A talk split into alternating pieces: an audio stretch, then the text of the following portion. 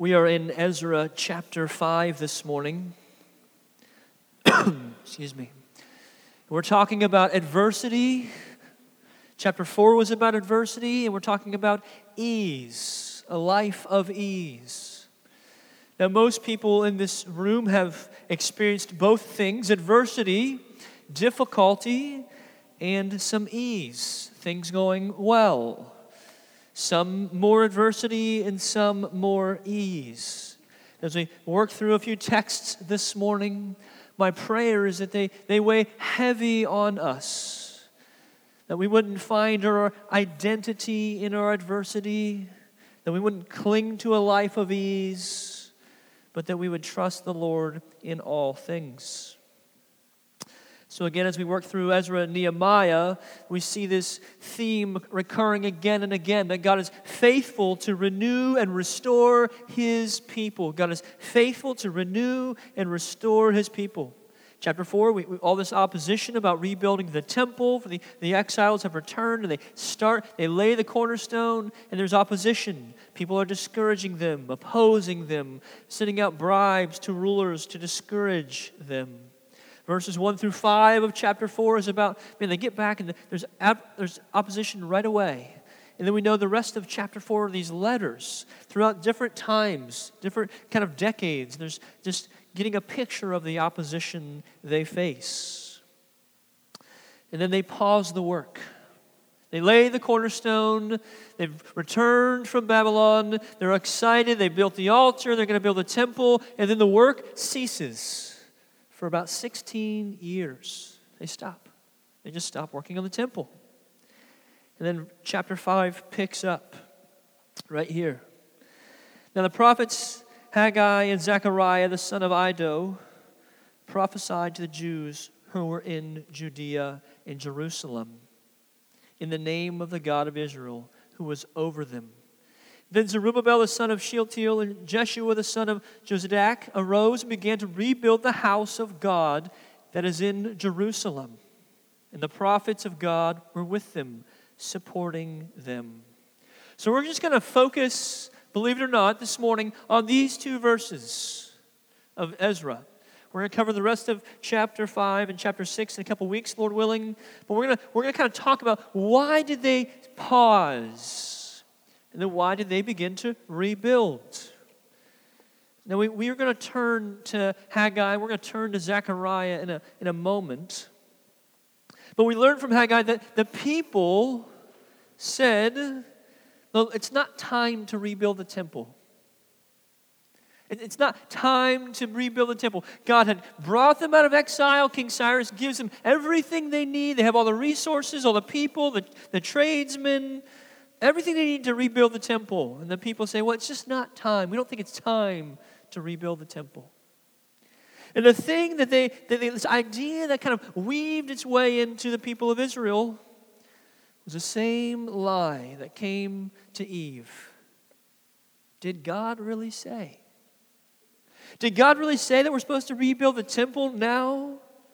Is now the time to, to kind of reinstate the, the Mosaic law and get back into this covenant with the Lord? Maybe it's down the road. Did God really say this? This kind of thinking seeps into the cracks and crevices of our soul. We don't have to go looking for it. We don't have to go be listening to heretical preachers. We don't have to listen and read heretical devotions like Jesus calling to, to realize the reality that we, this seeps into our heart. Did God really say that? Did God really mean that? just begins to accumulate on our hearts. Now, if you doubt that, I want to test that with you this morning. This idea that, that we can hear God's word, we can have God's word and still treat it like it's optional. Did God command us to do that?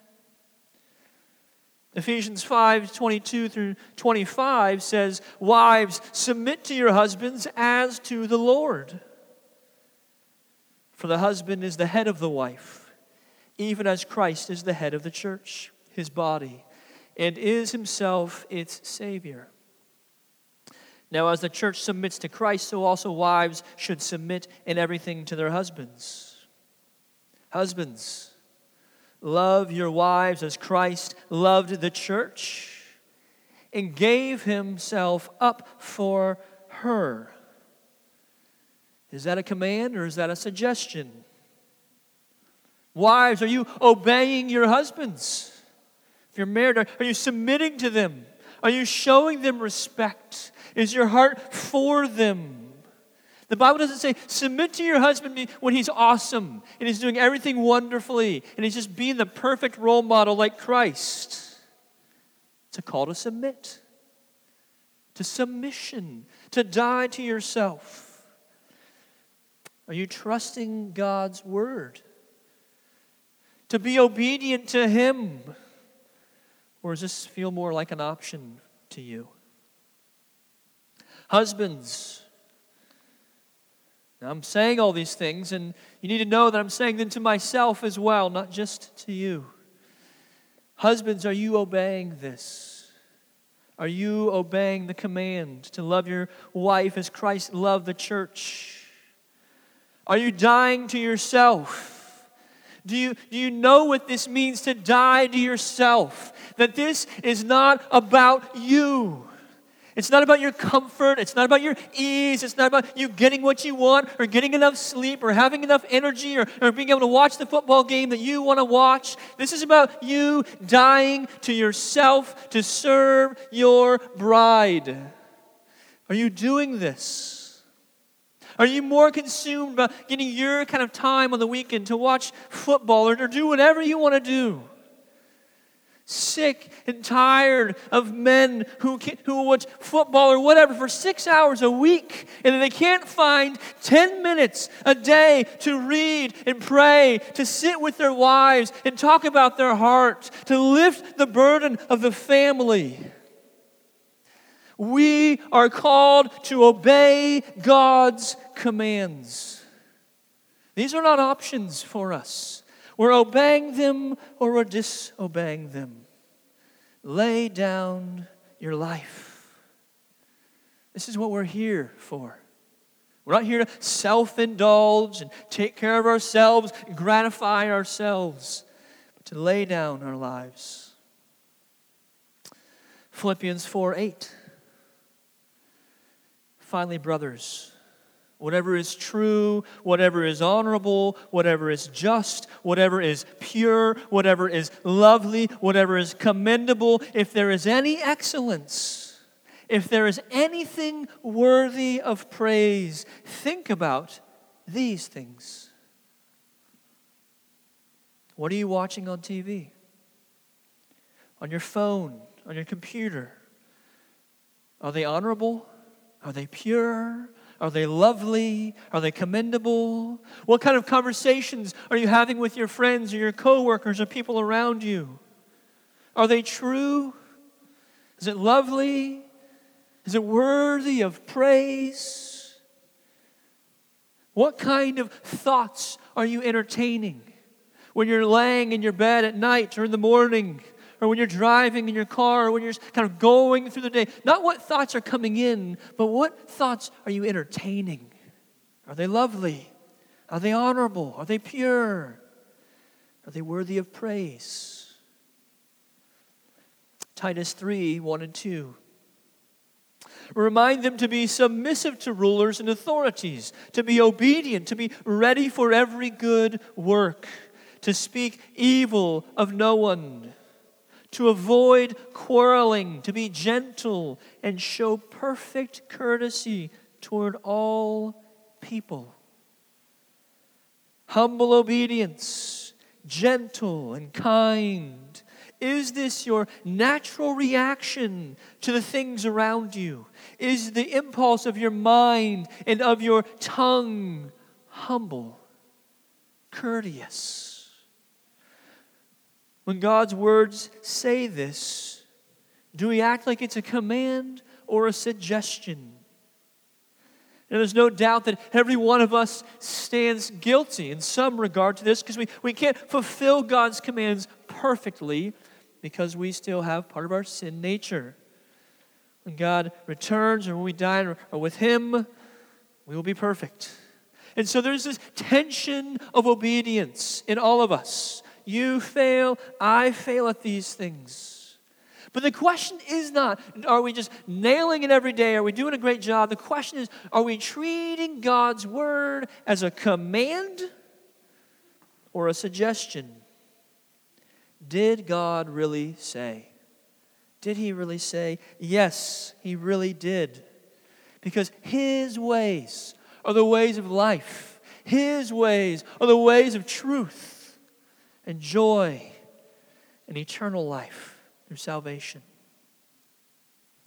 So we see again this, this adversity coming to the people of God. There's this long pause. Hard things come.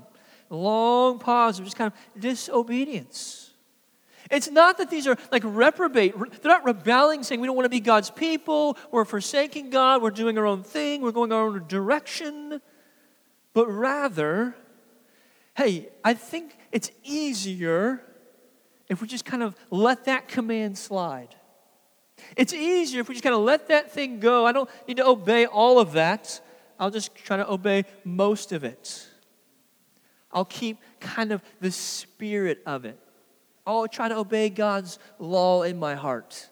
Don't need to really rebuild the temple. I don't really need to, to do the, the commands of the scriptures. I just can kind of keep the spirit of it, right? This is not what God has called his people to do. He's called them to obedience in the midst of adversity. Did not choose a life of ease. We're going to turn to the book of Haggai. It's in. Um, it's easier if you actually go to Matthew. If you're not familiar with the minor prophets, go to Matthew and then turn back Malachi, Zechariah, Haggai. If you've gone to Zephaniah, you've gone too far.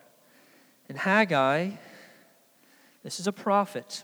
We just learned in Ezra that he's prophesying and he's telling the people what they're to do. And whatever he says, man, it, gets the people moving. Okay, we'll find it here. This is, this is what he says. This is a two chapter book. I can't even find it.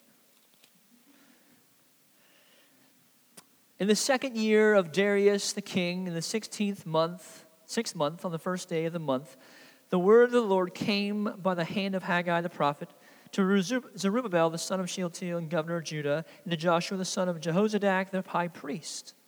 Thus says the Lord of hosts.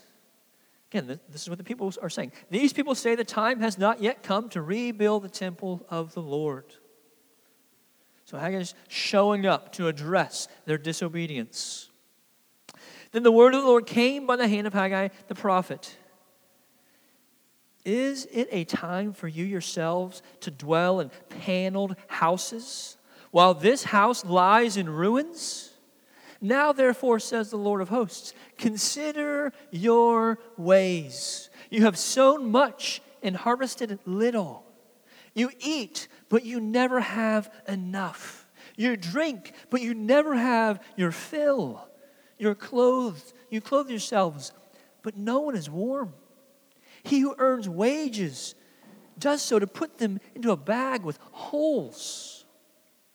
Thus says the Lord of hosts Consider your ways.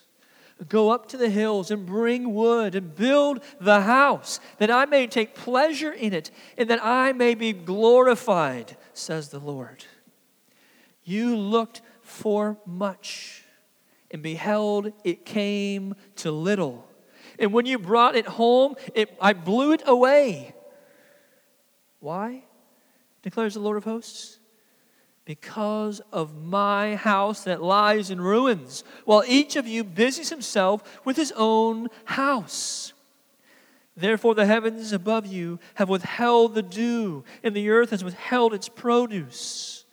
And I have called for a drought on the land and the hills, on the grain, the new wine, the oil, on what the ground brings forth, on man and beast, and all their labors.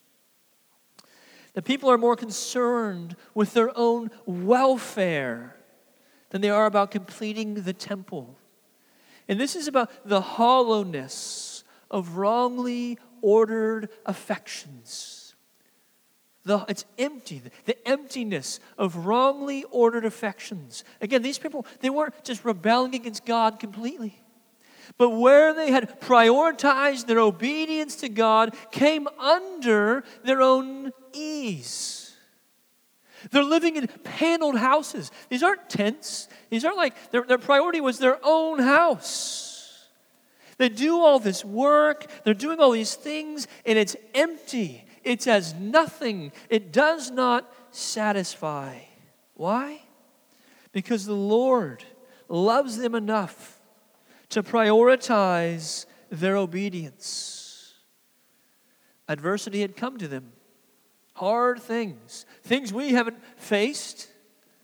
And they just chose to kind of relax a little bit, let everything kind of calm down, and we're just going to kind of do our thing. Surely God's okay with that. We'll get around to the temple eventually. And the Lord is fierce with them, He loves them. Read again verse 9. You looked for much, and behold, it came to little. When you brought it home, I blew it away. Why? because of my house that lies in ruins, while each of you busies himself with his own house. Now, don't, now don't miss the point here. The Lord's not thinking, man, I just really wish I had a house. I'm up here over the expanse of the universe and I just wish I had a house. That'd be great. Can you get me a house somewhere? It's not about the house, it's about obedience to the Lord. He loves them so much that all the things they're putting their hopes in, all their labors and their money and all their things, it's being blown away so that God can reveal to them their need to obey Him and to walk with Him. Because God loves them. Because God loves us. He will not let us worship little, stupid things like our own comfort or our own safety. Listen, don't, don't be reckless with your life. But nowhere in the Bible does God promise safety. We're going to be safe all the time. We don't, we don't, don't be careless with your life. But nowhere in the Bible does God call you to a life of just accumulating stuff and piling up stuff. Now, don't be legalistic here, okay? But nowhere in the Bible does God, God call you to just seek comfort, to seek out comfort and just make sure that you just kind of take care of yourself. Make sure you're taken care of. He doesn't call us to those things. All these things, all that chasing, it comes to little.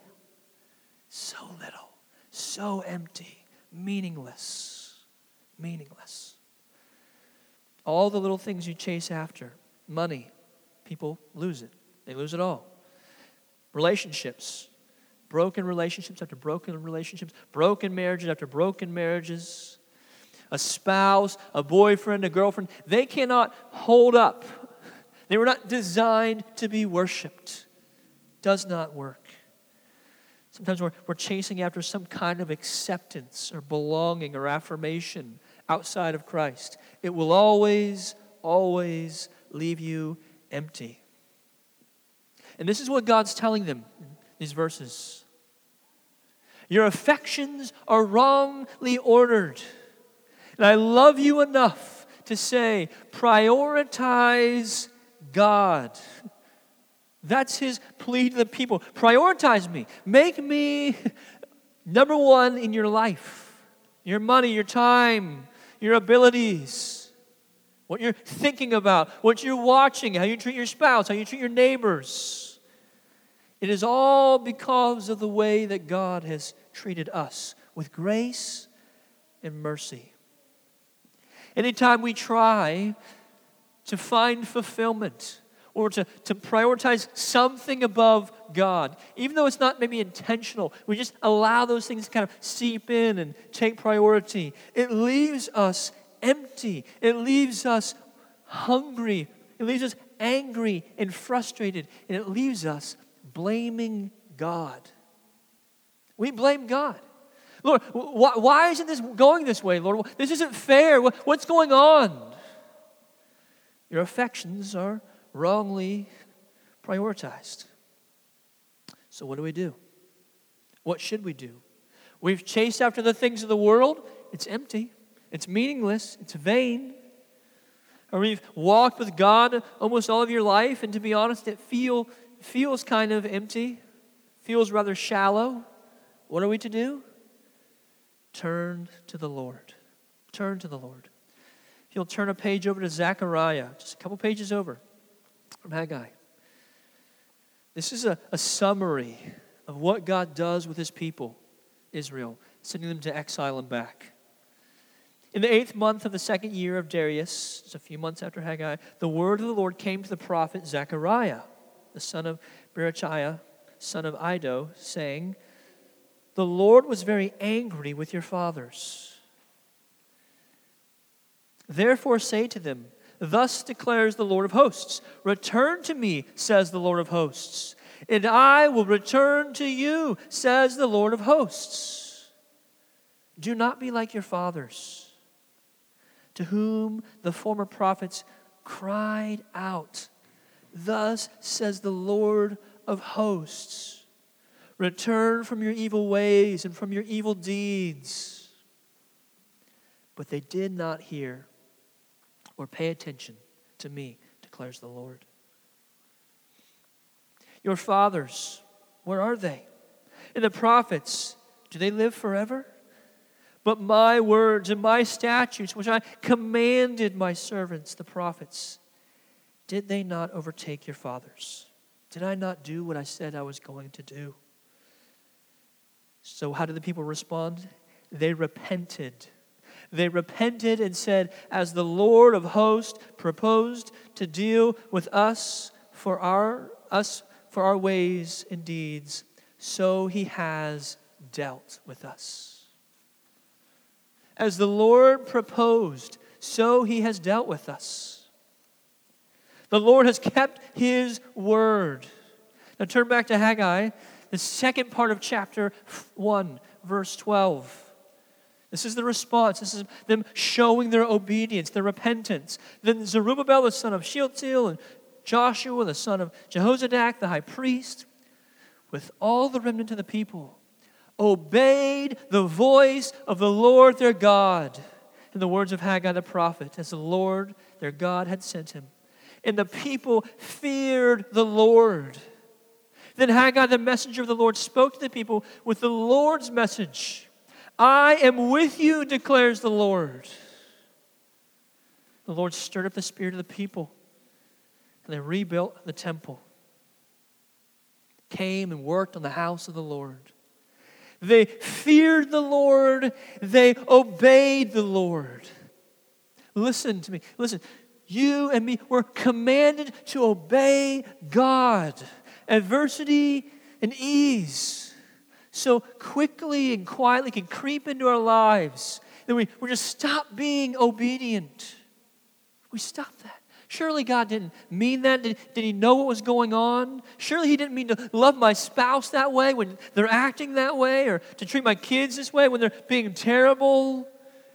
Surely God wasn't literally commanding us to love our enemies and pray for those who persecute us when God said that I will stand before Him and give an account for every word I speak and every action I take? Surely He didn't literally mean that. But they've called, they're, they're being called to return to the Lord, to be humble, to fear Him, and to obey Him. The Lord promised, I am with you. So often, we still hear the lies of the enemy, of our own flesh. And one of the biggest lies is, I deserve. I deserve. I worked hard. I deserve a day off with some peace and quiet. I've been going and giving to others all week long. I deserve to sit kind of undisturbed by myself, to have some time. My marriage is a wreck, so I deserve some gratification somewhere, somehow. I deserve to be healthy. I work hard. I deserve to keep my money. Others can give it away. I deserve, I've been obedient to the Lord. I deserve for my kids to walk in the ways of the Lord. I deserve to be blessed. I deserve. I deserve. This creeps up in our hearts. This is what God is graciously teaching the people of Israel. That what they deserve, what you and I deserve, is hell for eternity. That's what we deserve. And without Christ Jesus as our Lord, our Master, and our Savior, that's where we are going. But the people respond. So they feel this conviction. Yeah, we've kind of been disobeying God's word for 16 years. We've been wrongly ordering our affections. Let us fear the Lord. Let us fear Him. Let us worship Him. Let us rebuild the temple. Let us be serious about our obedience. Because the Lord declares, I am with you. It's true for the nation of Israel then. It's true for us today. As you go through your week this, this week ahead, all the adversity, the temptation to, to just ease. I don't need to deal with that. I don't want to step into that conversation with those people. I don't want to touch that thing. God is with you and He's commanded you to obey Him. He's with you through adversity, He's with you in the mundaneness of life. God is faithful to renew and restore His people, and He's faithful to, to save those who cry out to Him. This is what Jesus said in John 6 37. All that the Father gives me will come to me. And whoever comes to me, I will never cast out. I want to pray for us this morning. I want to pray that our hearts are just, that we would just be willing to examine, Lord, where is it that we're disobedient? What's the sin we're holding on to? What's the thing in our life where we're just not being obedient? Where are our affections off? We're worshiping the wrong things. We're giving too much attention to the wrong things. And Lord, that we would return to you. So I'm just going to have a moment of silence. You think about these things, and then we'll pray.